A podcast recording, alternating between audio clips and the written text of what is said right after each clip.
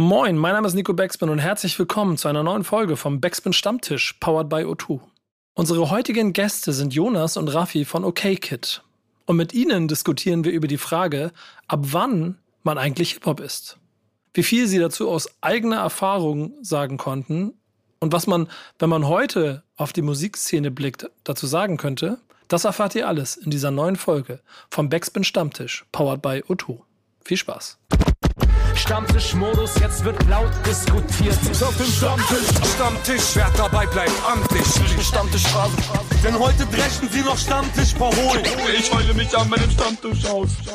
Das Wetter ist schlecht draußen, desto wichtiger, dass man einen vernünftigen Content hier liefert. Ähm, mein Name ist Nico Backspin, ich freue mich, dass ihr alle dabei seid heute bei einer neuen Folge von Backspin Stammtisch. Äh, Jannik, äh, schön, dass du Zeit hast. Wie, wie fühlt man sich als Tabellenzweiter eines FIFA-internen Turniers bei uns im Hause?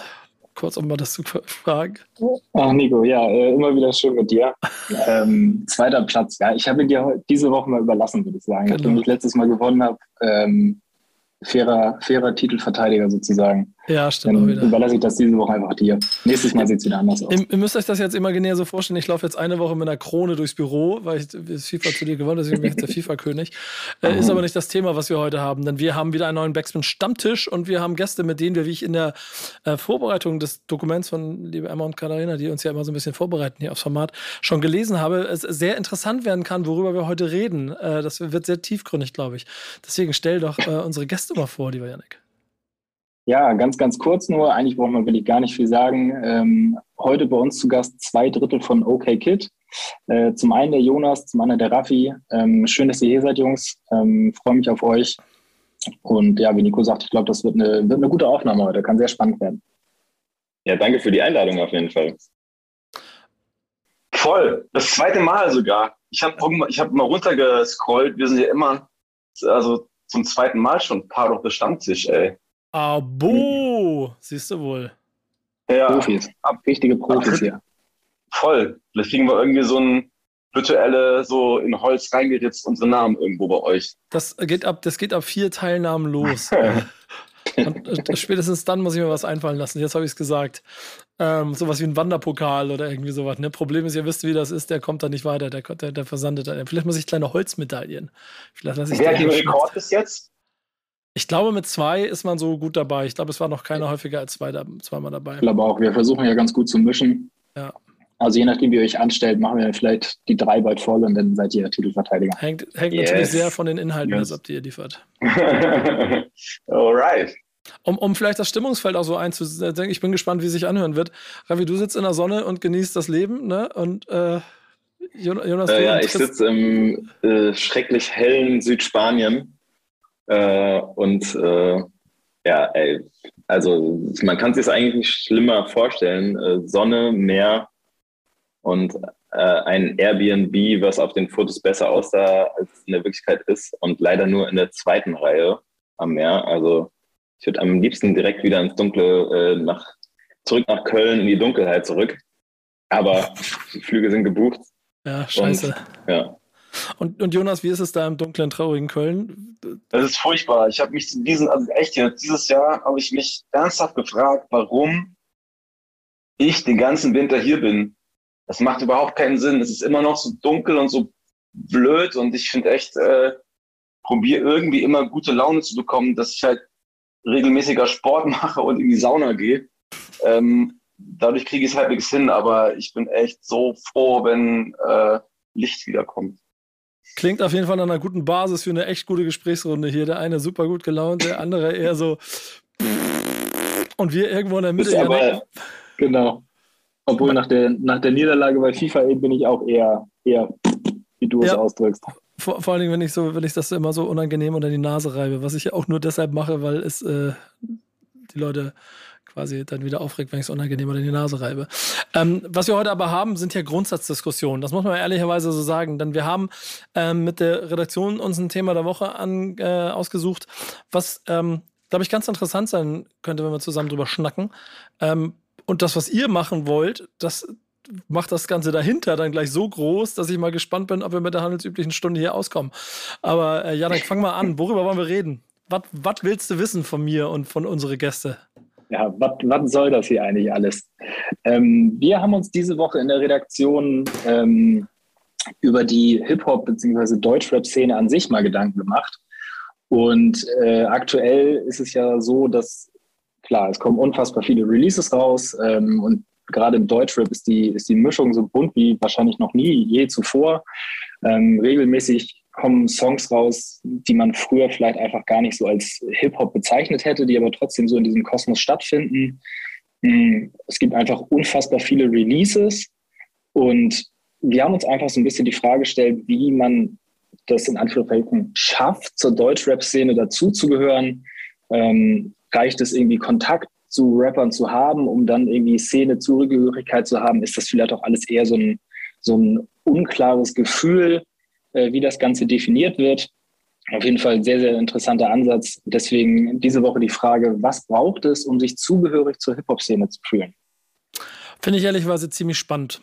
Ähm, weil äh, ich in verschiedensten Formaten hier in diesem Haus immer drin sitze, unter anderem bei den äh, Hip-Hop-Puristen wie Bass.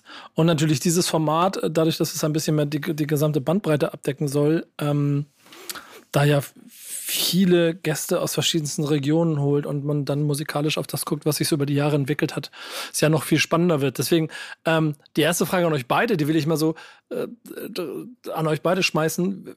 Wie, wie, wie Hip-Hop fühlt ihr euch eigentlich so durch und über die Jahre? Das ist immer das, das Schlimmste, ist, wenn ich offen stelle und keiner weiß, ob er angesprochen wird. Dann wartest du mal darauf, ob irgendeiner reagiert. Und ich, ich bin ja sehr höflich, deshalb würde ich äh, Jonas nee, natürlich... ist ein Stammtisch, hol ein Getränk raus, scheiß auf höflich, muss klären jetzt. Okay. Prost. Ist, äh, Prost. Keine Ahnung, ich würde sagen, das ist... Äh, das Es war auf jeden Fall, äh, würde ich sagen, in der Vergangenheit irgendwie einfacher, das zu beantworten, glaube ich. Weil ich glaube, als wir uns kennengelernt haben, das war zweitausenddrei so um den Dreh, da war Gott, das, das ja schon alles noch her. viel, ja, saulang, ey. Mhm. Richtig krass lang. Da war das ja alles noch viel uniformierter so, ne?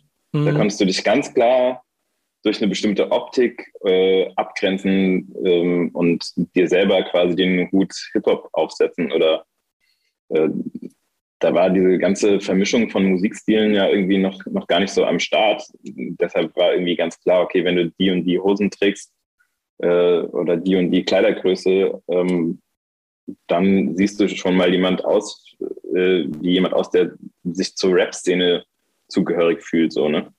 Und heutzutage kannst du das ja gar nicht mehr an Klamotten ausmachen. So, oder auch, auch an Styles würde ich sagen, es ist alles total offen. Deshalb ist es auch eine total...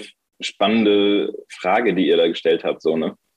Weil das ist so, also für meinen, für meinen Kopf ist das so ein bisschen wie Kunst, ne? So, du kannst sagen, so, ey, keine Ahnung, das Glas, was ich jetzt habe, das ist Kunst. Und jemand anderes sagt, nee, das ist keine Kunst, aber wenn du sagst, es ist Kunst, ist es Kunst. Und heutzutage habe ich so ein bisschen das Gefühl, dass es mit Hip-Hop so ist. Weißt du, du kannst einfach sagen, so, ey, ich bin ein Hip-Hop-Head. Und äh, das kann dir eigentlich niemand absprechen, so, weil du musst dich nicht mehr so nach einer bestimmten Art kleiden, wie das früher verlangt wurde sozusagen. Du musst auch nicht mehr nur Rap hören. Ähm, das ist total offen geworden. Deshalb ist, ist, das, ist das ganze, die ganze Hip-Hop-Szene an sich, finde ich, ist total schwer einzuordnen. So. Hättet ihr mich äh, vor zehn Jahren, als es so mit OK Kid losging, hättet ihr mich da gefragt, wie sehr fühlt ihr euch oder fühlst du dich Hip-Hop? Hätte ich das extra krass betont, glaube ich, wie sehr wir aus der Hip-Hop-Szene kommen, weil es mir einfach extrem wichtig war, das irgendwie einzuordnen. Und ich merke, als ich so die Frage heute gelesen habe, zur Vorbereitung, ich so, ey, das ist mir eigentlich, ist mir das ziemlich egal. Und warum ist mir das egal geworden? Weil, weil alles so aufgebrochen ist und wir uns, glaube ich, auch einfach so emanzipiert haben und auch die Szene gar nicht mehr als solche erkennbar ist. Also ich fühle mich dann vielleicht sub, sub, sub Hip-Hop-Genres noch irgendwie zugehörig und der Szene, aber diese Szene an sich, die ist ja so ähm, so diffus, divers, äh, alles ist möglich, dass ich das überhaupt nicht mehr beantworten kann. Und die Frage ist auch, ja, ähm, inwiefern das Sinn macht, aber vielleicht kriegen wir den Sinn ja jetzt raus.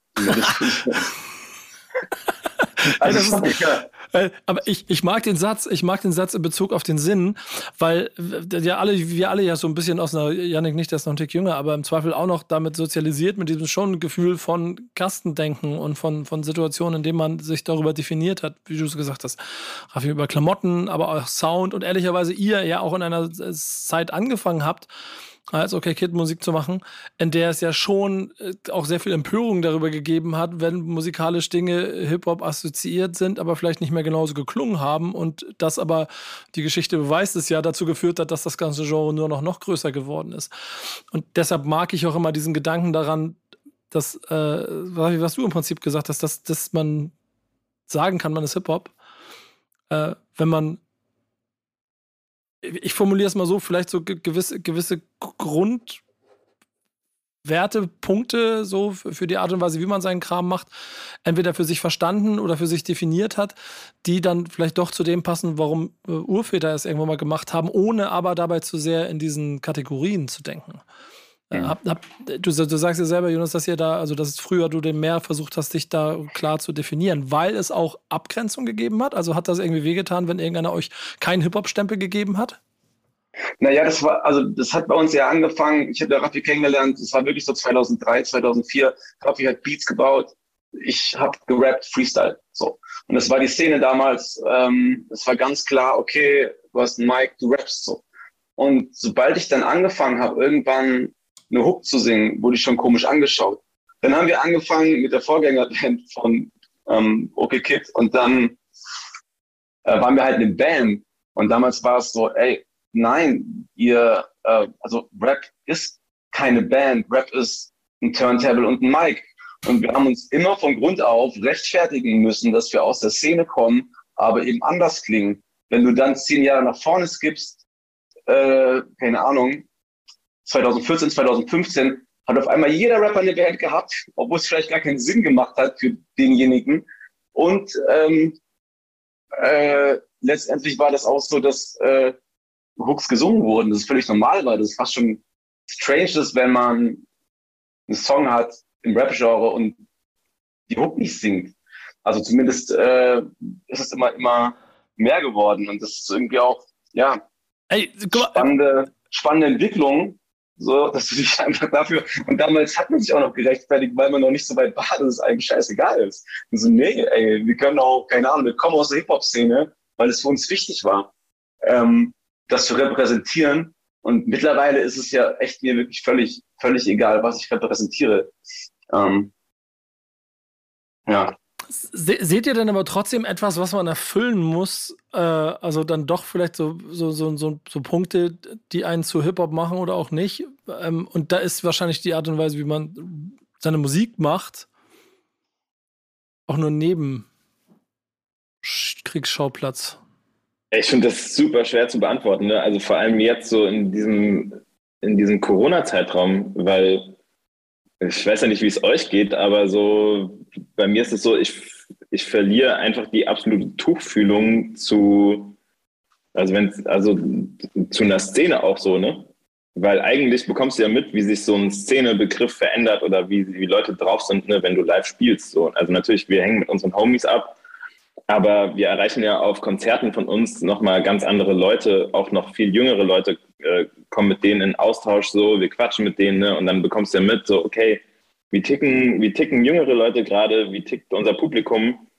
Und jetzt, wir haben seit zweieinhalb Jahren nicht mehr gespielt, deshalb weiß, und das ist so ein langer Zeitraum, dass man eigentlich jetzt gerade gar nicht mehr weiß, so, ey, so, keine Ahnung, was würden die denn sagen, wenn, also die Jüngeren bei uns so, was, was Hip-Hop jetzt ist, weißt du, so, und ich bin gerade in so einer Schwebe, dass ich eigentlich gerade gar nichts weiß.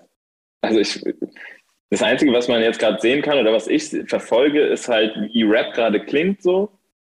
Und der ist so vielfältig, dass man da, finde ich, schon gar nicht mehr ausmachen kann, so ey, keine Ahnung, es ist ja von Drill bis äh, Happy Hardcore Rap äh, über House Beats, über die geflext wird, ist alles Hip-Hop, weißt du, das ist so krass.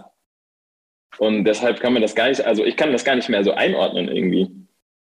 Ich, du musst dich auch heute nicht mehr entscheiden, ja. Bin ich äh, Hip-Hop oder bin ich Punk oder bin ich Gothic oder bin ich irgendwas, ist völlig egal. Du kannst dir alles rausnehmen, was du willst, und du bist dann vielleicht, ja, ein Drittel Hip-Hop, ein Drittel irgendwas. Ähm, das ist, das ist, glaube ich, das war noch nie so offen wie jetzt. Und ich glaube sogar, dass es eher, eher positiv ist.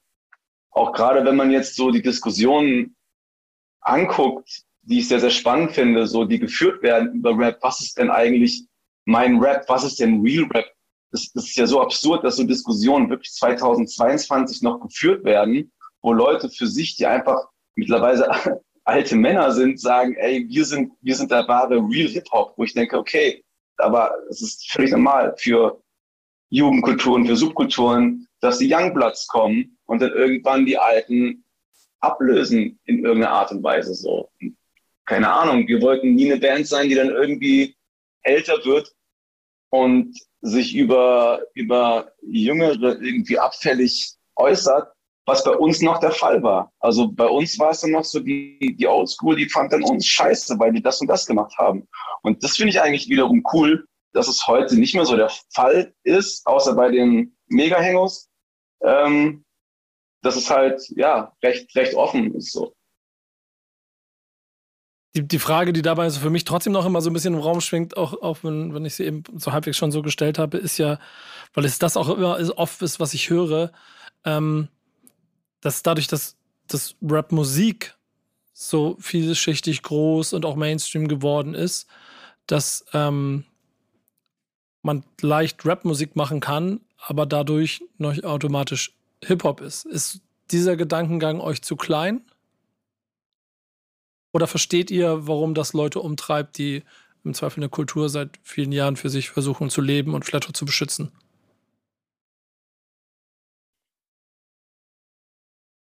Ich liebe diese Stille. Keine Ahnung. Äh, Leute, es ist deep, ich weiß, aber es wird noch gleich noch deeper, wenn ihr anfangt, eure Fragen rauszuholen. ihr, ihr denkt gerade, ihr denkt gerade, ich mache hier Deep Talk. Wartet mal ab, was noch kommt gleich. Ich mache hier gleich die Rollos zu, ey. ähm, zu viel. Nee, keine Ahnung. Ich, ich finde so, weißt du, so Hip-Hop muss nicht beschützt werden. Es muss kein äh, Begriff geschützt werden oder keine Kultur. So, das halte ich für totalen Quatsch irgendwie, weil, keine Ahnung, wenn du sagst, du willst Hip-Hop beschützen, indem du Normen festlegst, wie Hip-Hop zu sein hat, so, dann ist es einfach nur ein Ausschluss von bestimmten Leuten aufgrund deines Geschmacks, so. Und das hat nichts mit Hip-Hop-Kultur zu tun oder so, finde ich. Also, keine Ahnung, das ist meine persönliche Meinung, ne? Aber so, ich finde, dass so etwas beschützen wollen, was Kunst angeht oder, oder Kultur, so, weil andere Styles dazu kommen, so, das ist für mich ein absolutes Zeichen von Engstirnigkeit und Hängenbleiben, so. Ja, das ist spannend. Ich bin mir auch ehrlicherweise ziemlich sicher, dass ich diese Diskussion allein aufgrund dieser Runde hier äh, über Love and Hate mit Dan und Bass auch noch führen würde. Dann höre ich mir mal an, was die dazu zu sagen haben. Aber Jannik, bist du grundsätzlich zufrieden mit dem, was du so gehört hast? Oder können, können wir darauf aufarbeiten oder fehlt dir noch so ein Ansatz?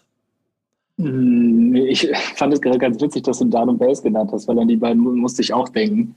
Ähm, ich glaube, wenn man die beiden jetzt zu der Thematik befragt hätte, dann wäre wahrscheinlich direkt ein Gewitter losgelaufen, ja?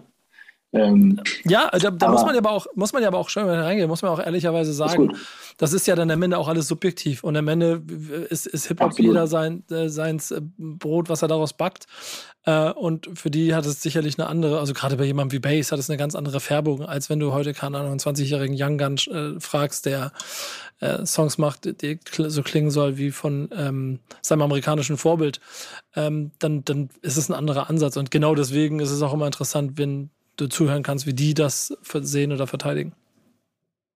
Richtig, aber so insgesamt finde ich diesen, diesen, ich sage jetzt mal etwas liberalen, liberaleren Ansatz eigentlich äh, sehr gut. Also ich finde, Hip-Hop ist jetzt nichts, äh, was, was nur irgendwie überspitzt gesagt einigen gehört, äh, was, was verteidigt werden müsste. Also ähm, Hip-Hop ist einfach inzwischen so vielfältig, so vielschichtig und da gibt es halt einfach nicht mehr die äh, einfachen Codes, um dazu zu gehören.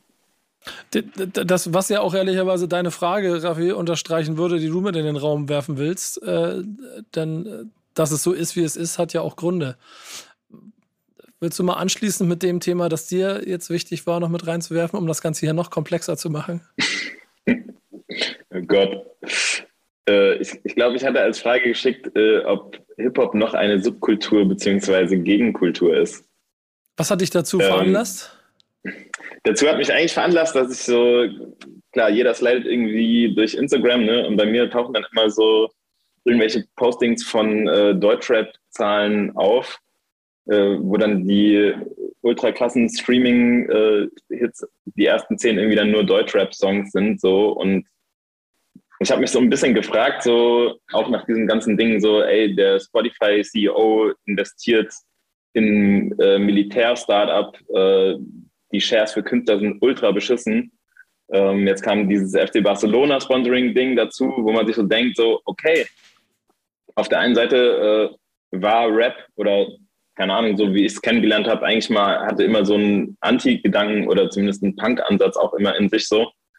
Ähm, jetzt ist es andererseits so, dass es möglichst geil ist, extrem viel äh, zu streamen, und was dann mit dem Streaming-Geld angestellt wird, ist große Scheiße aus meinen Augen. So hat, hat Rap vielleicht ein bisschen was von seiner oder von, von so dem Feeling oder dem Ansatz verloren, so, ne? Ähm, keine Ahnung, weil ich auch so, ich frage mich immer, ey, es gibt zurzeit zu Streaming keine Alternative, weißt du, wo ist, oder ich frage mich, wo ist so eine Bewegung, die sagt so, ey, keine Ahnung, ich will Spotify nicht unterstützen, so, ich, ich scheiß auf Streaming, ich will gar nicht, dass meine Mucke überall verfügbar ist, weil die Mucke, die ich mache, die soll exklusiv sein, deshalb äh, soll das nicht digital rauskommen, so, sondern es gibt halt nur C Ds oder nur Tapes, damit das nur bestimmte Leute bekommen, so, ne? Weil, keine Ahnung, es gibt Partys, die exklusiv sind, die man extra nicht im Internet verbreitet, und ich frage mich so, passiert das mit Mucke und ich bekomme das nicht mit, oder wird das einfach nicht gemacht, so? Weil das würde für mich zu Hip-Hop passen irgendwie. Wäre das ein OK-Kid-Weg? Ähm, ja, vielleicht auch dann total gespoilert, gespoilert dann auch schon, ne? Weiß ich nicht. Ja, äh, gut, ich, ich, ich mag trotzdem auch da diesen, diesen Ansatz, den du hast, denn ähm, aber ich, ich würde, würde gerne vorher noch mal was von euch wissen dazu, bevor, bevor ich noch mal was dazu sage. Ähm, die Musik, die ihr gemacht habt in eurer Karriere, ähm, habt ihr die gemacht für nur für euch oder auch, weil ihr gemerkt habt, dass ihr damit Leute erreicht und auch, auch, auch eine Fanbase aufbauen könnt und, und, und immer mehr Leute erreicht, die vielleicht auch außerhalb der eigenen Bubble sind? Was war so die eigene Intention dabei? Oder vielleicht auf dem Weg auch irgendwann der Karriere? Naja, ich glaube, ich glaube, der eigentliche Ursprunggedanke war dann wieder ein sehr rapmäßiger Gedanke, dass man einfach Selbstbewusstsein aufgebaut hat, dadurch, dass man halt irgendwas gesucht hat als äh, Heranwachsender, sage ich mal, was man konnte und wo man Respekt für bekommen hat. So. Und das war Raffi über Beats, ich über Rappen, so. Und ich wusste, okay, ich kann mich identifizieren und ich bin in diesem Mikrokosmos, ähm, merke ich, dass ich Respekt kriege. So, das war extrem wichtig. Ähm, weil ich sonst ein sehr schlechter Skateboarder war, aber immer auf dem Skatepark abgehangen habe und äh, keine Ahnung, irgendwo, irgendwo musste ich landen und irgendwo, ja, keine Ahnung, habe ich dann halt irgendwie gemerkt, ich kann das halt besser als manch anderer, und dadurch, dadurch war das halt cool. Und äh, ähm, dann hat es irgendwann angefangen, dass man das halt forciert hat, und mit OK Kid war, also ich glaube, ich kann bis heute sagen, dass wir Musik machen, die wir geil finden, aber natürlich auch so, dass sie konsumierbar ist für, für andere Leute, ne? Also das ist jetzt, ähm, das schließt es ja nicht aus, so, und, und wir haben immer schon gesagt, OK Kid ist Popmusik, so, und Popmusik ist darauf angelegt, dass es auch irgendwie anderen gefällt, aber zu den eigenen Bedingungen, also so, wir haben jetzt auf dem Album auch Songs drauf, die sind fünf Minuten dreißig, also wir werden jetzt nicht so weit gehen, dass wir Ähm, Algorithmus, äh, Fishing for Algorithmus, äh, jeden Song mit der Hook beginnen und bei zwei zwanzig aufhören. Ähm, weil ich auch nicht glaube, dass das langlebig ist und dass es äh, die Musik, ne? Also irgendwann, ja. Warum soll sich die Musik der Technik unterordnen? Es hat sich immer, so bis heute war es immer genau andersrum. Also du hast die Technik für die Musik gemacht und jetzt auf einmal ist es so, dass sich die Musik der Technik unterordnet. Und das ist dann auf jeden Fall irgendwann problematisch, was spannend sein wird, wo das alles hingeht. Und äh, um auf den Punkt zurückzukommen, ob das dann wieder Hip-Hop wieder eine Gegenbewegung sein kann, nämlich genau diese von Massenkonzernen vorgeschriebene Kunst, um da wieder auszubrechen. So, ob Hip-Hop da vielleicht Vorreiter sein kann, das finde ich spannend. Ja, voll. Und äh, ich, ich würde nämlich auch auf die Frage insofern eingehen, als dass das Schöne und die Erfahrung, die ich über die Jahre gesammelt habe, einfach ist, es gibt nicht den ein, nicht die eine Hip-Hop-Kultur, das haben wir eben schon so ein bisschen gehabt, und auch nicht die eine Hip-Hop-Musik und nicht den Rap. Und es gibt natürlich ein bestimmtes Schema, das funktioniert und das auch dazu führt, dass es keine Sub- und Gegenkultur mehr ist, sondern dass es die, die, die bestimmende Mainstream-Musikrichtung ist und das wahrscheinlich auch erstmal ein kleines bisschen bleiben wird auf eine gewisse Art und Weise, weil es als Remix-Kultur halt einfach auch recht einfach sich jedes Mal wieder das einverleiben kann, was irgendwo rumfliegt und so. Schöne Grüße an Finch, der jetzt äh, Schlager, Schlager gekenter, äh, geentert hat und es jetzt zum Kentern bringt, weil er selber den Schlager-Rap macht und damit ein ganzes Genre quasi auf links drehen kann. Ähm, und das wird immer so weitergehen. Deswegen äh, wirst du, glaube ich, die, die, die Größe des Berges und so, das wirst du nicht mal verhindern können. Der, jetzt nehme ich schon ein bisschen das vorweg, was du gleich noch sagen willst, Jonas, aber da können wir gleich noch im Detail drauf eingehen. Ähm, ich mag aber genau daran, und da sind auch alle möglichen Formate, mit denen, in denen ich hänge, immer äh, auch mir so ein wichtiger Punkt, dass es trotzdem nie seinen Charakter der Sub- und Gegenkultur verliert, weil es halt nicht mehr wie früher eine Szene war, wo du eventuell dazugehört hast oder nicht. Oh, okay, Kid, ihr macht zu viele gesungene Hooks. Ihr gehört ab jetzt hier nicht mehr auf unsere Hip-Hop-Party. Ihr seid jetzt Popmusik. Ver- verpisst euch mal. So, das gibt's heute alles nicht mehr. Äh, dankenswerterweise. Das ist gut so, dass es alles sich so ein bisschen aufgeschlossen hat, sodass du überall äh, deinen Spielraum finden kannst, indem du die Musik machst oder dich auch sonst, ich meine, es geht ja, wenn wir jetzt von Hip-Hop reden, über Tanz genauso, dass es ja mittlerweile auch bis in die Hochkultur fast ähm, an Choreografen, die an den richtigen Stellen sitzen, et cetera pp. Und trotzdem gibt es immer wieder diese Antithesen. Ich, ich kriege das ganz viel in, in dem Love-and-Hate-Format mit, wo dann natürlich puristisch Boom-Bap-Sounds gepredigt werden, aber inhaltlich da sehr viele Leute sind, die eine ganz bewusste, dauerhaft vorhandene Anti-Haltung gegen genau das, was ihr jetzt auch gerade beschrieben habt, zutage bringen und deshalb ihre Platten weiterhin fleißig versuchen, im acht-Monats-Slot, wenn sie einen kriegen, für fünfhundert Vinyls irgendwie an den Mann zu bringen und halt so langsam vielleicht mal bei Spotify stattfinden, aber sonst lieber eher bei Bandcamp, weil es dann auch einen Euro mehr gibt für die Musik, die man macht.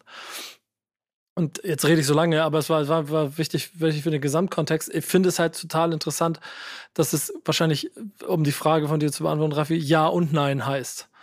Äh, das ist es schon, aber es ist, dann sind wir bei Jonas' Thema, das kannst du vielleicht gleich mal mit reinwerfen, wird es auch nie mehr ganz klein sein. Also, ist wild. Ich glaube, ja, mir fällt gerade noch, sorry, ich wollte äh, nicht unterbrechen, aber Nico, vielleicht, was du gerade gesagt hast, mir, mir fällt gerade noch ein, dass es auch voll viel so ist, ne? Wenn wir über Hip-Hop sprechen, dann, äh, dann heißt das ja nicht Rap. Ja? Also keine Ahnung, Rap ist natürlich eigentlich Hip-Hop-Musik, aber ich kenne so viele Leute, die Maler sind, so, die auf jeden Fall eine große Zeit lang, seitdem wir uns kennen, und das sind keine Ahnung wie viele Jahre, Rap-Musik richtig scheiße fanden, so, ne? Mhm. Mit Rap-Musik gar nichts anfangen konnten, oder hör dir an, äh, guck dir an, was Leute, die wirklich tanzen, so, was die für Mucke hören. Die hören nicht nur Rap. Und es wird auch nicht auf Rap gebreakt, so. Keine Ahnung, wenn jemand einen Zug malen geht, dann ist es, glaube ich, in den seltensten Fällen so, wenn er überhaupt Musik dabei hört, dass er Rap hört. Die hören alle Techno oder so. Und das ist so ein Ding, dass, die, dass Rap immer den Komplex hat, so ein bisschen so, ey, Hip-Hop, alle hören aber Rap so, und das sind aber nur Leute, das sind aber nur Rapper, die das sagen, so, weißt du, alle anderen so, jo, die hören sowieso alles quer durch, so. Wollte ich nur noch äh, anfügen. Ja. Mhm. Jonas, du wolltest irgendwas sagen, ja. Ja, nee, nee, was, über, genau, wenn du jetzt sagst, wie, also, ähm, so jetzt generell die Frage über die Hip-Hop Kultur, welche Werte meint man überhaupt davon? Über welche Werte redet man denn? Denn so, als wir angefangen haben, war ein, ein Hip-Hop-Artist, der relevant war, war auf keinen Fall einer, der kommerziell war, sondern es war jemand, der ähm, real war, und reale waren unkommerziell. Und das war Underground, da hast du ein Tape bekommen und du fandest es geil. So, ähm, Also Relevanz war jemand, der nicht kommerziell war. Heute hast du nur Relevanz, wenn du kommerziell bist. Und das ist, und das zieht sich aber auch nicht nur bei den Mainstream-Rapperinnen durch, sondern irgendwie habe ich Gefühl, die ganze D N A von Rap hat sich so krass geändert, dass selbst, sage ich mal, die alternativeren Rapperinnen voll darauf achten, wie viel die verkaufen und irgendwie da auch mit reingezogen werden, dass es halt, dass es halt wirklich selten ist, dass du sagst, ey, ich bin Underground-Rapper und ähm, ich bin cool, wenn mich kaum einer hört und ich in meiner Szene so Aufmerksamkeit kriege, das reicht mir aus. Das ist so irgendwie auch komplett anders geworden in den letzten, in den letzten zehn Jahren. Safe. Also, dass du wirklich dieses Understatement hast, Anti-Kommerz, Anti-Musik-Wirtschaft. So. Ähm, es waren nicht unwichtige Eckpfeiler. Niemals, gut, dieses Anti-Major-Ding, das gibt's immer noch. Wobei dann doch irgendwie äh, alle wieder hintenrum irgendwo mit dem Major verbandelt sind. Oder viele zumindest. Ich, Aber ich, das, ist, äh, das ist ein ganz andere, ein ganz anderes Mindset, über was man auch heute redet.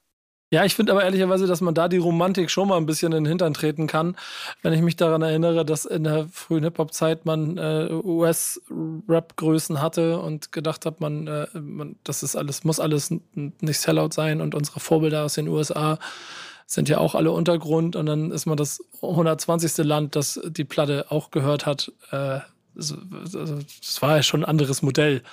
Da, da war auch nichts Untergrund und nichts, nichts Indie. Wenn man bei Yo M T V Raps war, dann war man Mainstream. Safe. Außerdem musst du als, als, als deutsche, deutsche Rapperin, Rapper, musst du ja auch irgendwie kommerziell sein, damit du überhaupt davon leben kannst. Und äh, die Szene in, in den U S A ist so groß, dass du im Underground stattfinden kannst und trotzdem genügend Geld verdienen kannst, dass du davon leben kannst. In Deutschland ist das natürlich schwieriger. So. Gucci Mane und seine fünfzigtausend verkauften äh, Tapes pro Release aus dem Kofferraum. Ja, mega. Davon träumen träumen manche Main, Main, äh, oder Mainstream-Artists. Aber da wäre mal ganz interessant, euren Weg mal zu betrachten. Ihr wart ja zu einer Zeit, wo ihr ähm, quasi dann auch, auch der Erfolg immer größer wurde und die Leute immer mehr auf euch geguckt haben. Wart ihr in einer Major-Anbindung mit dabei? Wenn ich es richtig sehe, seid ihr jetzt wieder Indie. Oder? Ja, komplett. Yes.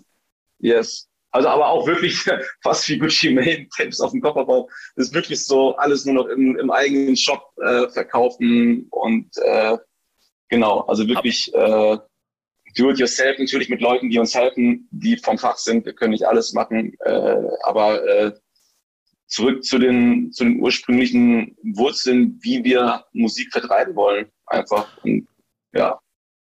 Zwei, zwei Fragen dazu. Die erste ist einfach die Gründe dafür. Also ist es dann auch, äh, ist es, ist es quasi der Markt, der darüber entschieden hat, dass äh, die Labels euch nicht mehr wollen, oder war es eine bewusste Entscheidung auch, dorthin zu gehen? Ähm, naja, das ist, ich glaube, ich glaube, weißt du, irgendwann ist es uns wichtig gewesen, dass wir halt eine hohe Prozentzahl an der Musik, die wir veröffentlichen, auch uns gehört einfach. Und über viele Jahre uns gehört. Und wenn man sich ein Newcomer-Deal anguckt, den wir auch viele Jahre immer noch hatten. Also wir haben ja drei Alben bei einem oder bei bei Four, also auch, ne, wir haben auch damals da gesigned, weil es für uns einfach auch aus Tradition heraus ein sehr wichtiges deutsches Label war, was Musik herausgebracht hat, wo man einfach auch blind Platten kaufen konnte und die hatten immer einen gewissen Anspruch an Qualität, Ästhetik so und ähm, irgendwann kamen wir halt auch zu dem Punkt, dass wir gesagt haben, ey, wir haben jetzt das gewisse Know-how und eine Infrastruktur, dass wir sagen können, ey, nee, wir wollen halt hundert Prozent der Musik bei uns lassen und ähm, diese ganzen Policies, die auch so ein Major mit sich bringt, ne, du musst deine Musik nicht bei Amazon verkaufen, wenn wir das nicht wollen. So, wir müssen ähm, nirgendwo Arsch kriechen äh, aufgrund irgendwelcher Konzerne, die untereinander Absprachen haben. Ähm, Und das sind einfach so dieses, eher dieses Freiheitsgefühl, ist gar nicht mal irgendwie, dass wir jetzt sagen, oh, das ist scheiße, Major hat uns kaputt gemacht, gar nicht. So, das ist alles, äh, jeder muss gucken, wo er hingeht. Aber für uns war es äh, letztendlich einfach die, die Freiheit und auch jeden Song so rauszubringen, wie wir das wollen, ohne dass irgendeiner die Musik von uns beurteilt, außer wir selbst. So, weil wir es geil finden. So, das war zwar immer schon recht frei, aber jetzt ist halt nochmal viel, viel freier und äh, es macht halt einfach Bock, in den Shop zu gucken und zu sehen, ey, geil, wieder äh, zwei Menüs verkauft. Ja, gut. Das ist halt das Ding, ne? Wenn du bei einem Major gesigned bist, dann wird das ja unendlich komplex, wie da die, äh, wie da der Cashflow verläuft. So. Und das heißt, du siehst, du bringst einen Song raus oder ein Album, der streamt gut oder schlecht. Äh, das wird aber dann irgendwie so eine virtuelle Zahl, weil du sowieso von der Kohle nichts siehst. Weil du entweder schon was gesehen hast im Vorschuss oder halt der Deal irgendwie anders ist, so, aber dann irgendwann verliert man so ein bisschen den Bezug dazu, dass du, wenn du, wenn jemand deine Mucke hört, auf einer Streaming-Plattform, das theoretisch genauso ist, wie wenn du Mucke verkaufst. So. Und äh, auch physische Tonträger, wie geil fühlt sich das an, weißt du, jetzt, so äh, wie Jonas schon sagt, weißt du, zu vissen, so, ey, keine Ahnung, wir haben so und so viel Vinyls verkauft, wir haben so, so und so viel äh, Deluxe-Editionen verkauft, so, und es landet alles bei uns. So, das ist nicht irgendeine virtuelle, komische, abstrakte Größe, wo man sagt, jo, ja, wenn die höher ist, ist es irgendwie cool, sondern das ist so, ey, okay, das ist effektiv Geld, was hundert Prozent in unsere Tasche fließt. So. Und das ist geil. Das ist ein geiles Gefühl. Das Entscheidende dabei ist ja sowas wie die Fanbase. Habt ihr das äh, Gefühl, dass ihr da etwas über die Jahre aufgebaut habt, was euch auch auf diesem Weg treu zur Seite steht? Mega. Also wir haben jetzt ja nicht die größte, die größte Social-Media-Reichweite. Wir haben nicht hm. die krassesten Streaming-Zahlen, aber wir haben, glaube ich, das große Glück, dass wir Leute haben, die uns sehr gut verstehen, und wir machen das auch alles sehr transparent, wie wir Musik rausbringen wollen, und Leute riechen das, glaube ich, auch, dass sie einen supporten müssen, damit so eine Band wie wir einfach auch auf dem Level, wie wir sind, weitermachen können. Und ähm, die, die, oder wir überlegen uns auch Sachen für die, für die Community, die die cool finden, die wir cool finden, um dann auch Platten zu verkaufen. Keine Ahnung. Wir haben jetzt zum Beispiel, es gibt einen Song, der heißt Kaffee warm, und dann gab es mehrere Teile von dem, und das ist halt sehr ein emotionaler Song auch für unsere Leute einfach, und wir haben jetzt den vierten Teil rausgebracht und haben unser Album in der Edition mit einer eigenen Kaffeeröstung, also wir haben wirklich eine eigene Kaffeeröstung gemacht, weil Raffis Bruder hat eine Fritteuse umgebaut in eine Kaffeeröstmaschine, und dann hat er das gemacht, und wir haben gemerkt, so fuck, das ist ja mega geil, so warum bringen wir nicht parallel äh, zu dem Song und unserem Album ähm, eine eigene Kaffeeröstung raus, und es hat voll gut funktioniert, und das wird dann auch so abgefeiert, und es ist immer schön zu merken, man hat irgendeine Idee und die wird dann auch angenommen, und äh, ja, sind wir sehr dankbar drüber. Ich, ich suche gerade OK Kaffee, ähm, ob es das schon irgendwo gibt. Ähm, Kaffee OK. Ähm, OK Kaffee, nee, das ist sold out. Ja. Gibt's nicht mehr.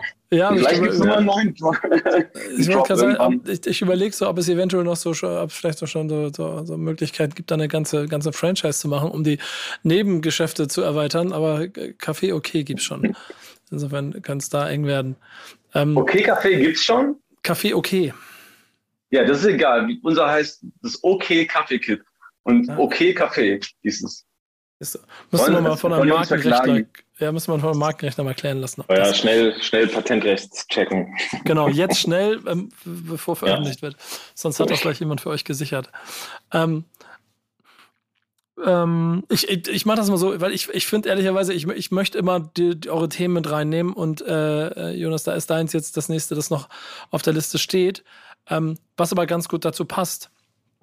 Deswegen komm bitte erstmal kurz mit deinem Thema rein, dann, dann sage sag ich noch die zwei Sätze dazu, die ich, die ich haben wollte. Du wolltest, du wolltest über die, die, das Mainstreamige an dieser Jugendkultur reden. Genau, also meine, also auch wieder so eine sehr äh, philosophische These oder, oder Frage eher. So ist die ganze ähm, Runde heute. Ich, glaub, ich glaube, wir, also, ne, wir reden von Rap oder von Hip-Hop-affiner Musik, urbaner Musik in irgendeiner Art und Weise.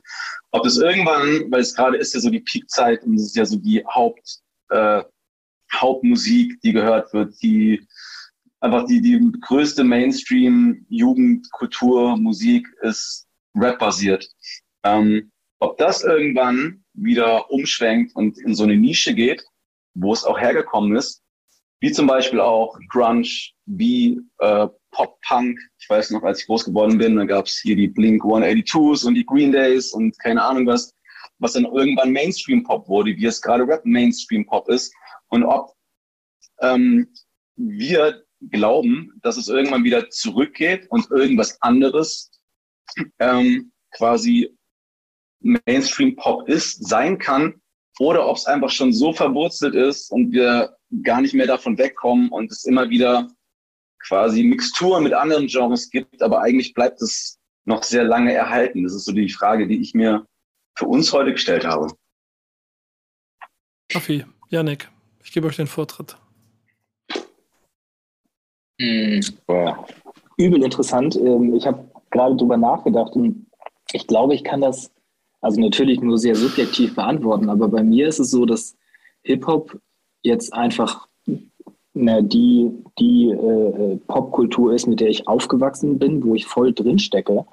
Und allein, allein aus dieser sehr, ähm, wie soll ich sagen, voreingenommenen Perspektive kann ich mir einfach beim besten Willen nicht vorstellen, dass dieses Genre, diese, Subkul- äh, diese, diese Jugendkultur nochmal wieder verschwinden wird. Aber wie gesagt, ich bin da, glaube ich, auch sehr, wie sagt man, auf einem Auge blind wahrscheinlich, weil ich es auch einfach nicht möchte. Ähm, Aber finde ich, eine, find ich eine sehr, sehr interessante Frage. Kann ich jetzt gar nicht, gar nicht so viel genauer beantworten. Ja, in die Glaskugel gucken können wir sowieso nicht. Aber ja. ich, äh, ähm, es, es, du hast, Jonas, eigentlich eine Sache gesagt, die ich da kurz mit reinwerfen möchte, die ich da eigentlich dann auch schon als meine Antwort sehe. Und das habe ich vorhin auch schon mal gesagt, das ist das dieser Remix-Kultur. Das Schöne ist das, wenn, wenn äh, äh, sagen wir so, Limp Bizkit jetzt rauskommen würde, wäre es wahrscheinlich eine Hip-Hop-Crew. Zu dem Zeitpunkt, wo es rausgekommen ist, war es keine Hip-Hop-Crew. Aber im Prinzip haben die Rap-Musik mit Gitarren gemacht. Ähm ich glaube, Entschuldigung, ich wollte es nicht unterbrechen, Nico, aber mir, äh, mir fällt gerade ein, weißt du so, wenn du dir anguckst, die Musiktechnologie, also te- die, die Technik, die man braucht, um Musik zu machen, die äh, ist immer niedrigschwelliger geworden. Weißt du, theoretisch brauchst du jetzt nur noch ein Smartphone und du kannst theoretisch auf dem Smartphone ein Rap-Album produzieren. Du kannst aber nicht auf dem Smartphone ein Rockalbum produzieren. Also das geht vielleicht irgendwie, aber Stand, keine Ahnung, ja. das, das ging halt früher gar nicht. Und ich glaube, das hat extrem viel damit zu tun, äh, dass Rap so, so spät theoretisch erst groß geworden ist. Weil eigentlich gibt es nichts Niedrigschwelligeres als Rap, wenn du Mucke machen willst. Weil was du brauchst, ist einfach eine Stimme. Du musst rhythmisch sprechen. Du musst nicht vorher Gitarre lernen, Klavier lernen. Du musst es nicht krass aufnehmen eigentlich. Wenn du eine Rockband bist, dann brauchst du Leute, die haben ein gewisses Maß äh, an Können an der Gitarre, am Bass, am Schlagzeug und so weiter. Das muss zusammengeführt werden. Das ist super schwierig. Und wenn du dir anguckst, äh, keine Ahnung, ich habe ja auch als Schlagzeuglehrer gearbeitet und so, ne? Und äh, alle Leute, die ich kenne, die noch äh, Musiklehrer sind, die sagen alle so, pff, ja, keine Ahnung. Wir haben halt auch äh, immer weniger Schüler, ne? Weil mit was wachsen die Kids auf? Die wachsen mit Rap auf. Oder mit äh, elektronischer Musik so. Und für beides brauchst du theoretisch, wenn du es gerne machen willst, brauchst du nicht unbedingt äh, Kenntnisse an der Gitarre oder am Klavier. Äh, und ich glaube, das hat extrem viel damit zu tun, so wie viel Mucke es jetzt einfach gibt. So, ne? Und wie viel Mucke davon Rap ist, hängt für mich damit zusammen, dass du Rap am einfachsten machen kannst. Und deshalb glaube ich auch, dass sich das nicht mehr so richtig verändern wird. Weil das ist einfach, du kannst es schnell machen, es ist extrem direkt und es hat nicht diesen umständlichen Weg von, du musst ein Instrument lernen, um Rap zu machen, sondern das funktioniert einfach schnell so. Und deshalb glaube ich, dass alle Musikstile in Zukunft irgendwie auf jeden Fall in so einem Rezept funktionieren werden. Mhm. Das finde ich sehr, sehr interessanter Gedanke mit der, mit der einfach, einfachen Machbarkeit von, von, von Rap-Musik, weil es stimmt ja hundert Prozent. Und genau darum ist es wahrscheinlich auch so planetübergreifend gewesen, weil dem auch einer gewissen elitärer Zugang gefehlt, der wiederum dazu führt, dass wenn es, und das ist jetzt dieser andere Remix-Gedanke, den ich vorhin schon bes- beschrieben habe, ähm, mit aufgreift, den du vor allen Dingen ja auch jetzt siehst über die letzten Jahre, wie auf einmal immer weitere musikalische Subkulturen quasi auch mit, das ist wie so ein großer Schwamm, alle so mit aufgesogen werden. Wenn du dann durch afrikanische äh, Länder gehst und auf einmal ist da eine sehr starke Subkultur, einen bestimmten Sound, einen bestimmten Tanzstil gibt und sowas alles, von dem wir in Europa oder in, in, in Nordamerika vielleicht noch nie etwas gehört haben. Aber aufgrund der niedrigschwelligen Machbarkeit und der Zugriffe aufeinander wird es auf einmal zu einem neuen Sound. Zack, hast du Afro-Trap und äh, umspannst damit einmal den kompletten Planeten. So. Obwohl es das vorher schon gegeben hat. Und deswegen ist auch meine klare Antwort für dich, Jonas, äh, ob du es so möchtest oder nicht, das wird nicht mehr weggehen, glaube ich. Da bin ich mir ziemlich sicher. Äh, was ja aber auch ehrlicherweise Vorteil für uns alle sein kann, äh, da sind wir wieder bei den Grenzen von vorhin. Wenn man nämlich sich dem bewusst ist, diese Grenzen aufzusprengen, dann äh, heißt es ja einfach nur, dass die ganze Musik noch mehr multikultureller wird. Auf der Basis ist ja von auch, Beats. Ja. Ist ja auch eh das, was man, was man hört. Weißt du, wenn jetzt so, keine Ahnung, so wie Lil Peep oder so, äh, als er noch unter uns war und Musik gemacht hat, dann hört man das auch wieder die Einflüsse aus diesem Pop-Punk gemischt mhm. mit Rap und also auch diese ganze Remix-Kultur, die da halt stattfindet, voll. Also ich glaube das auch, dass es halt immer, immer weitergeht und dann immer sich in mehreren Sub-Sub-Sub-Genres wieder äh, zusammenfügt und dann wieder Mainstream-Pop wird. Ähm. Die, die, der entscheidende Punkt dabei ist ja aber auch der, du musst diese Mucke dann auch den Leuten zugänglich machen. Und da gibt es dann natürlich immer noch die, in Anführungsstrichen, schöne Grüße, böse, böse Major Industry, die ja das, das ganze Business äh, in seinen Fängen hält. Aber natürlich auch eine sehr, sehr große, sehr, sehr starke Indie-Industrie, die über die Jahre natürlich auch gelernt hat, wie man auf einfachen Wegen Musik veröffentlichen kann. Ne? Da seid ihr ja auch ein gutes Beispiel dafür. Wenn du eine gewisse Fanbase hast und wirklich eine Käuferschaft, dann kannst du auch genauso koexistieren und auch schneller wachsen, als es vielleicht anderen lieb ist. Ähm, wenn das alles nicht greift und du bist ganz am Anfang und du hast jetzt keine Telefonnummer von einem Major-Artist, könnte es aber sein, dass äh, ein Jobangebot von einem Supermarktlieferanten dich trotzdem in die Charts bringen kann, oder Jannik? Absolut. Es geht äh, in der News der Woche um Paddle Records. Ähm, Nico hat es sehr, sehr gut eingeleitet. Äh, es geht um den Lebensmittellieferdienst Gorillas, die jetzt für ihre denn doch immerhin äh, mehr als vierzehntausend Mitarbeitenden ein eigenes Musiklabel ins Leben gerufen hat. Wie gesagt, unter dem Namen Paddle Records. Ähm, ist daraus entstanden, dass in dem Unternehmen bei Firmen-Events oder anderen Veranstaltungen Musik immer schon eine sehr, sehr große Rolle gespielt hat. Das Ganze ging dann immer eher in so eine Elektro-Techno-Schiene. Und jetzt ähm, in Kooperation mit dem Indie-Label Meine Neuen Freunde, das sind die Leute ähm, um Culture Candela, die quasi da im Hintergrund so ein bisschen die, die Fäden ziehen, wurde halt dieses neue Label ins Leben gerufen, wo Mitarbeitende die Möglichkeit haben, sich ja sozusagen zu bewerben, ihre Musik einzureichen und über den Weg einen Plattenvertrag zu bekommen. Und interessant an der ganzen Sache ist, dass die einzelnen KünstlerInnen am Ende dreißig Prozent des Nettoumsatzes von den Streaming-Portalen ähm, ausgezahlt bekommen, was auf jeden Fall mehr ist als bei, bei anderen Labels. Also auf jeden Fall ein sehr, sehr interessanter Ansatz. Ja, machen wir gleich mal, machen wir gleich Probe auf Exempel. siebzig dreißig Deal, was sagt ihr? Äh, werden wir uns natürlich nicht zum eigenen Deal äußern. Nee, aber so, aber wenn, wenn ja. ihr, ihr, ihr seid ja quasi auch Labelinhaber, so, ja. Wäre das ein Deal, den ihr anbieten könntet? Vielleicht können wir den einen oder anderen Gorillas-Fahrer noch zu euch rüberholen ins eigene Label. Boah, ich weiß nicht, ich, das klingt alles jetzt nicht so verlockend, ey, dass ich mich jetzt sofort hinsetzen würde, um mit dem Raffi an Tracks schrauben und um bei Gorillas auf dem Label rauszukommen. Das ist jetzt so spontan. Da müssen wir aber erstmal da arbeiten. Ja, genau, aber dein jüngeres, achtzehnjähriges X, wie wär's denn, äh, wie wär's denn damit so, dass das... Äh, Ja, aber warum, warum, warum machen die sollen Essen liefern schnell und gutes Essen und äh, Gut, bei guten Leuten das Fleisch einkaufen, damit mehr Leute, wenn sie schon Fleisch essen, wenigstens gutes Fleisch bekommen oder auf vegetarische Produkte setzen und sollen sowas machen. Aber warum müssen die das auch noch? Ich weiß es nicht, bin überfragt. Du bist auf jeden Fall. Können auch vielleicht erstmal ihre Fahrer richtig geil bezahlen und einen Betriebsrat richtig geil supporten, bevor die ein Label machen. Und ich würde auf jeden Fall, wenn jemand Gorillas-Fahrer ist und äh, Mucke macht, dann würde ich ihm eigentlich eher empfehlen, so, ey, keine Ahnung, bring die selber raus und such vielleicht Leute, die dir bei Promo und so weiter helfen, weil dann bleibt der Split auf jeden Fall ein viel besserer. Du musst vielleicht ein paar Leute bezahlen, aber wenn das Ding dann rollt, dann geht auch alles an dich. Also wofür brauchst du ein Label? Und äh, keine Ahnung, über Geschmack kann man ja streiten, aber ich glaube, die werden auch versuchen, in dieser Labelstruktur von diesem Meine Neuen Freunde-Ding zu bleiben. Und das ist auf jeden Fall jetzt, glaube ich, ein, ein sehr enges musikalisches Korsett irgendwo zwischen E D M und so extrem popmäßigen Rap-Zeug.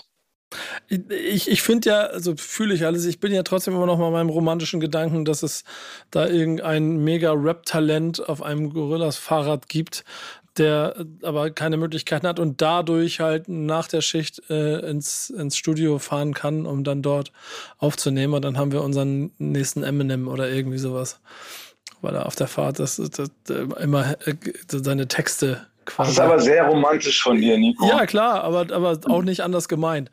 Ähm, ja. Bin mal gespannt, wie es laufen wird. Äh, der, der wie soll man sagen, P R-Effekt da drin ist schon ganz interessant.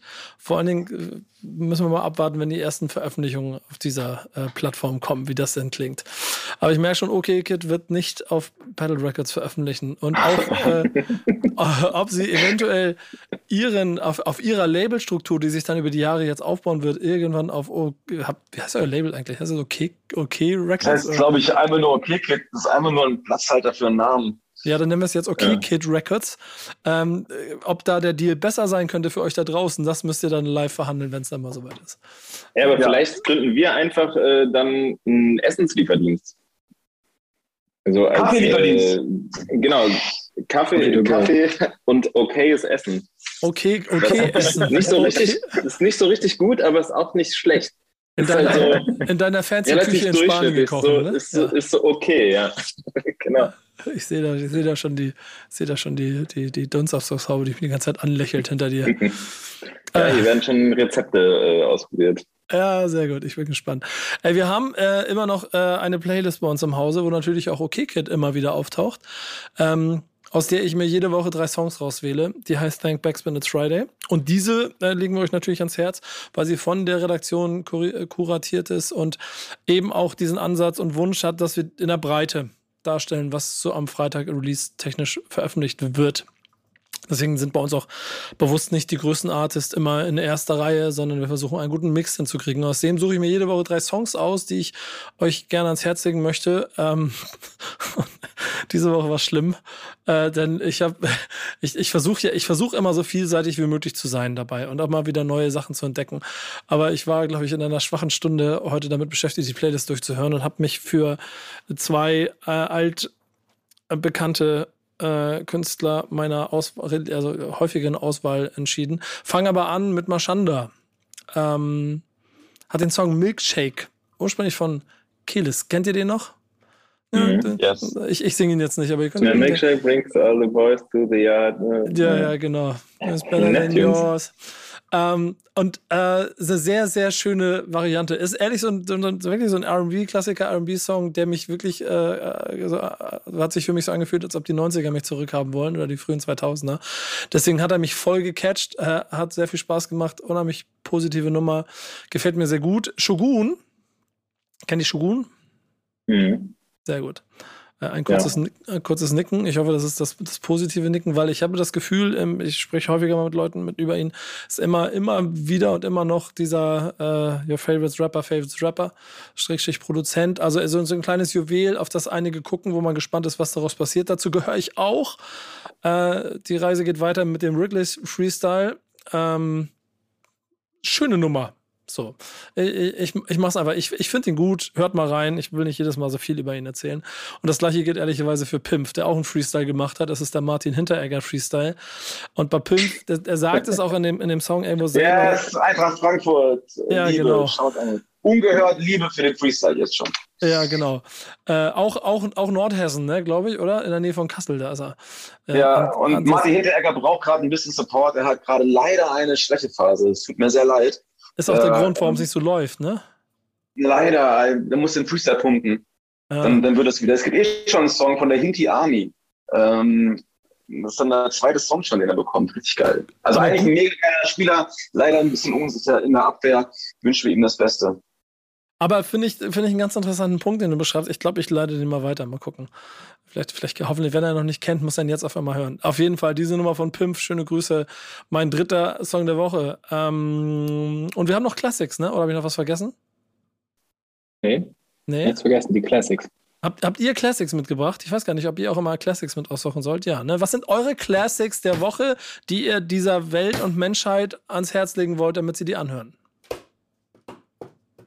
Wieder offen gestellt. Du hast dir den Vortritt natürlich. Ja, ja, okay. Also ich habe ich hab das Album Golden genommen von Tyler, The Creator. Also das ist jetzt nicht für die, für die Playlist. Ähm, Aber genau, das habe ich als Classic genommen. Du hast ja so ein ganz altes Deutschrap-Classic, wofür oder wohin wir gleich kommen werden wahrscheinlich, Nico. Willkommen von der Redaktion. Ah, okay, genau. Ich habe hab das genommen, weil zweitausendzwölf ist das, glaube ich, rausgekommen.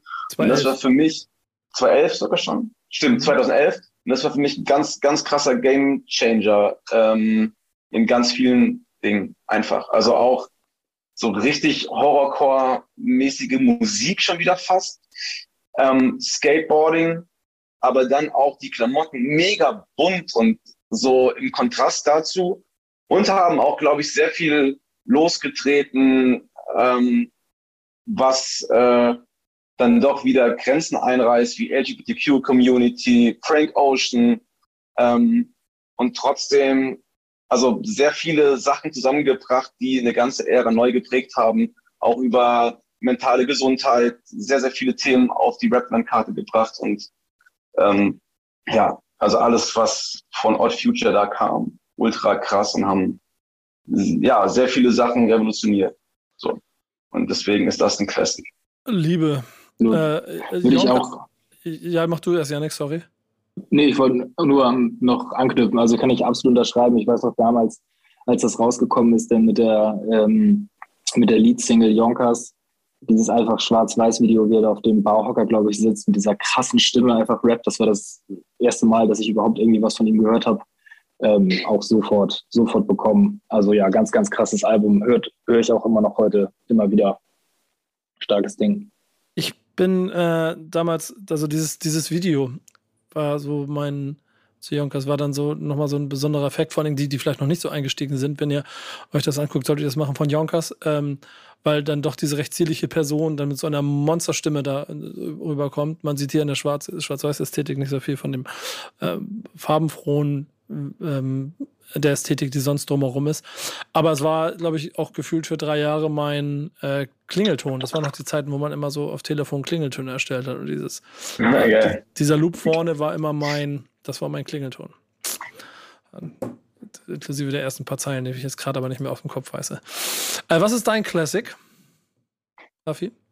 Ähm, mein Classic ist, ich, ich habe, äh, also es hat nichts mit der Jahreszahl oder so zu tun, ähm, eine Rap-Crew aus Chicago, die heißt Do or Die. Das Album heißt Picture This und ich bin darauf gekommen, weil ich einen Track von Saba gehört habe, der irgendwie jetzt, ein, also das ist ein neuer Track zusammen mit einem von Bone Thugs and Harmony irgendwie.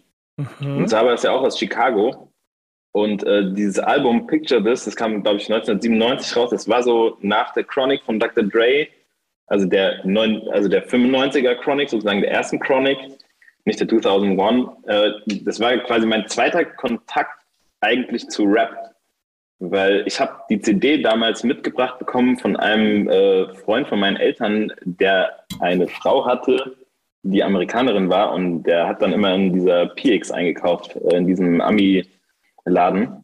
Also in einem Einkaufsladen für amerikanische äh, Soldaten, die damals in Gießen stationiert waren. Genau, und dann hat er mir das mitgebracht und äh, das fand ich ultra krass, weil das war so, keine Ahnung, das, das besteht eigentlich nur aus acht null acht Drums und Gangster-Wines und es wird extrem krass so triolisch darüber geflext und ich habe mir die neulich nochmal angehört und finde die einfach immer noch extrem geil. Und das, wenn man sich das so reinzieht, eigentlich auch eine krasse Blaupause für ein späteres Soundbild von A$AP Rocky und so, ne? Und äh, ja, deshalb ist es ein Classic, ist total randommäßig, aber keine Ahnung, habe ich damals gefeiert, als kleines Kind feiere ich heute noch genauso. Das ist auch der Sinn dieser Classic-Auswahl von euch, dass wir ein bisschen was mit in die Runde kriegen, was die Leute sich einfach mal anhören sollen, wenn sie hier zuhören oder wenn sie euch mögen und dementsprechend vielleicht noch was Neues entdecken. Ähm, die Redaktion sucht mir jede Woche einen Classic der Woche aus, über den ich ein bisschen was zu erzählen habe. Jannik, was ist es diese Woche? Äh, diese Woche ist es tatsächlich wirklich sowas von einfach gewesen. ähm, dein Classic, ja, dein Classic der Woche, äh, Freundeskreis, Quadratur des Kreises. Und warum war es so einfach? Weil es natürlich erstmal ein absolut legendäres, äh, iconic Album ist. Und es ist tatsächlich auf den Tag genau einundzwanzigster zweiter neunzehnhundertsiebenundneunzig ähm, fünfundzwanzig Jahre alt geworden. Krass. Also her- herzlichen Glückwunsch, Quadratur des Kreises an der Stelle schon mal. Und ähm, als Kind der neunziger äh, und da irgendwie mit, mit, mit Hip-Hop und vor allem auch mit Deutschrap dann sozialisiert, ist es natürlich, äh, gehört in diese Ägide dieser Alben, die, die mich mein Leben lang begleiten werden. So ein bisschen Mitbegründung dieser äh, Hamburg-Stuttgart-Connection, die dann ja auch über Jahre quasi im Prinzip ja schon ganz Deutschrap so ein bisschen domini- dominiert hat. Ähm, Und nach dem großen A N N A von hinten wie von vorne äh, Erfolg, so das, das Zeichen, dass hier kein Weg der Fantastischen Vier gegangen werden wollte, sondern ein Musik, Musikerweg gegangen werden wollte. Äh, was ich alles damals auch sehr spannend fand. Die so rückblickend wahrscheinlich auch noch mehr erkenne als damals vor Ort. War immer ein bisschen genervt von Anna und hatte mich dann hier sehr drüber gefreut, dass es dann in die andere, ein bisschen, bisschen, also auch Milieu ist, aber auch ein bisschen deeper wurde. Äh, Don Philippe, D J Friction, Max Herre sind Freundeskreis. Das Album, äh, glaube ich auch, das ist, glaube ich, ich weiß nicht, ob es damals, das, das muss ich aufpassen, das hat glaube ich, erst irgendwie vor kurzem Goldstatus erlangt, war damals aber schon äh, in den Verkaufszahlen so überragend und hat ihn ja erst später erlangt, weil der Goldstatus ein anderer war. Ähm, zwanzig siebzehn, glaube ich, Gold gegangen. Ja, krass. Und, und ist aber ein, äh, natürlich, was das angeht, ein Meilenstein oder wie, wie ein Meteorit eingeschlagen und ähm, hat so ein bisschen das Bild von Max Herre geprägt über die Jahre danach, äh, der dann quasi von der äh, Teenie-Pop-Presse natürlich sofort gescannt wurde und sie alle ihn ähm, als Posterboy haben wollten und er sich da mit Händen und Füßen gegen gewehrt hat. Unter anderem, glaube ich, auch mit Songs wie Legt er nur auf die Schiene der Geschichte, äh, was ja dann quasi mein Geschichtsunterricht war. Und ich ehrlicherweise, ich weiß nicht, wie es euch ging, aber als ich den gehört habe, verdammt, verdammt dumm und dann irgendwie wieder verdammt schlau gefühlt habe danach. Ähm, weil, man, weil man mit Begrifflichkeiten um sich geschmissen hat, dann irgendwann, wo man dann danach erst, ne? Chile, C I A, Chile ist amerikanisch und so. Das war, immer, das war immer das große Ding, weil ich bin halb Chilene und der singt ja Victor Jara. Ja. Victor Jara warnt mich. Und zwar jedes Mal so, der heißt halt nicht Victor Jara, der heißt Victor Jara, Mann. Und dann war es so, okay, wenn du es schon droppst, dann droppst wenigstens richtig. Aber es war, war natürlich trotzdem wegweisend. So. Das war für den Rhyme. Aber das ist total interessant. Es war wieder der Punkt, dass es schlauer klang, als es vielleicht am Ende war. Womit er dann auch sicherlich über die Zeit ein bisschen zu kämpfen gehabt hat. Ähm, aber nichtsdestotrotz ist dieses gesamte Album für mich ein äh, Klassik. Und es ist immer interessant, was ihr vielleicht dazu sagt. Aber ich finde... Ähm, auch heute noch ziemlich gut durchhörbar. Und das liegt dann auch an so, für mich so Hip-Hop-Bangern, wie wenn der Vorhang fällt. So. Ähm, das, glaube ich, mein tatsächlicher Hit von diesem Album ist, den ich auch bis heute immer noch gerne höre. Habt, seid, seid ihr damit irgendwie fein mit dem Album? Können wir, können wir es als Klassik durchgehen lassen? Safe. Also auch einfach, wenn man darüber redet, ne, was, was Hip-Hop sein soll, um mal diesen Kreis jetzt mal zu schließen vom Anfang, ähm, dann äh, hat Max schon ganz früh gezeigt. Hat Max schon ganz früh gezeigt, weißt du, dass man auch Hook singen kann und dass zum ersten Mal eine soulvolle Musik in Deutschland cool klingen kann mit deutscher Sprache. Das gab es vorher nicht. Da gab es sowas wie Du bist mein Sonnenlicht und äh, nee, nee nicht, nicht Du bist mein Sonnenlicht. Wie ist denn dieses von Eimann? Du bist mein Stern. Du bist und so, mein das Stern, genau. Deutschstern. Ja. Also deutsche Soulmusik klang halt so, weißt du? Und äh, es gab kein Pendant. Und das war zum ersten Mal, wo ich dachte, also ich war zu jung dafür, für äh, Quadratur des Kreises, bin bei Esperanto dann eingestiegen und das war einfach so, ey, man kann einfach ein cooler Rapper sein und man kann eine Hook singen und man kann irgendwie mit Band auftreten und ähm, ich würde sagen, von allen Einflüssen im Rap-Kontext, so was ich über die meisten Jahre wirklich gehört habe und wirklich einen Zugang hatte, ist tatsächlich äh, äh, Freundeskreis auch äh, ähm, natürlich, ob man dann zu zehn Jahre Reunion, Freundeskreis, sich dann an Telekom verkaufen muss, um da im Stuttgarter Kickers-Stadion zu spielen, sei dahingestellt. Aber ähm, letzt, also eigentlich finde ich das sehr, sehr geil und, und auch äh, die Sprache äh, habe ich studiert damals als, als äh, junges Kind. Safe. Ja. Wie ist bei dir, Raffi? Äh, Ich, ich kam oder komme immer über Beats, also auf jeden Fall zu, zu Rap. Und von daher war Max Herre jetzt nicht war für mich nicht der wichtigste M C, aber M Cs sind meistens für mich nicht so ganz wichtig, sondern es sind eher die Producer. Und äh, ich bin, ich habe auch... Dankeschön, äh, danke dir, Raffi. Nein, aber so, wisst ihr, was ich meine? So, es gibt Leute, die hören Songs und dann hören die erst auf den Rapper, und es gibt Leute, die hören Songs und dann erst auf den Beat. So, und ich habe immer schon auf den Beat gehört. Und äh, ich habe auch als erstes die Esperanto gehört und äh, habe mir danach die Quadratur des Kreises gekauft und fand die immer geiler, weil die musikalisch ein bisschen simpler war. Äh, das hat mir aber zu dem Zeitpunkt auf jeden Fall viel besser gefallen, und ich fand die Beats einfach total mega geil. Also sowieso, was zu dem Zeitpunkt alles aus Stuttgart kam, fand ich alles krass. So, und mhm. äh, kann man sich, finde ich, heutzutage auf jeden Fall immer noch anhören. Also es ist halt ein anderer Style, klar, aber es ist auf jeden Fall ein Album, was sehr gut gealtert ist, finde ich. Finde ich gut. Freut mich. Ich habe auf jeden Fall Bock, es mir nochmal in Ruhe mehrfach anzuhören.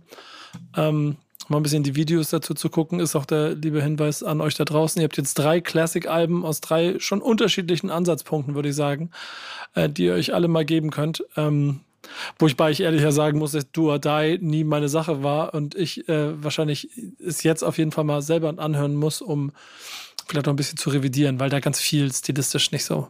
Ich habe auch den, den dreckigen Süden erst viel zu spät für mich entdeckt eigentlich. Jahrelang nicht. Aber trotzdem, äh, oder gerade deswegen, schöne Runde. Und danke, dass ihr beiden dabei gewesen seid. Wir, wir sind mal gespannt, was da passiert. Vielen lieben Dank für die Einladung. Ey. Ja. Dankeschön. Wir sind gespannt, was passiert bei euch, äh, wie, wie sich die Labelstruktur entwickelt. Ich, ich freue mich auf alles, was da demnächst kommt. Und wenn dann wieder alle dürfen, sehen wir uns auch wieder irgendwo auf irgendwelchen Bühnen, Festivals oder sonstigen. Und dann oder, oder für unsere lieben Freunde von Viva Con Agua, schöne Grüße an Micha Fritz. Yes, shout out. Viele liebe Vogel. Grüße. Das war Backspin-Stammtisch. Ich freue mich. Bis bald, bis nächste Woche. Macht's gut. Ciao. Tschüss. Ciao. Ciao. Stammtischmodus, jetzt wird laut diskutiert. Ich auf dem Stammtisch, Stammtisch, wer dabei bleibt, am Tisch. Stammtischphasen, denn heute dreschen sie noch Stammtisch verholen. Ich heule mich an meinem Stammtisch aus. Backspin, Backspin, Backspin, Backspin.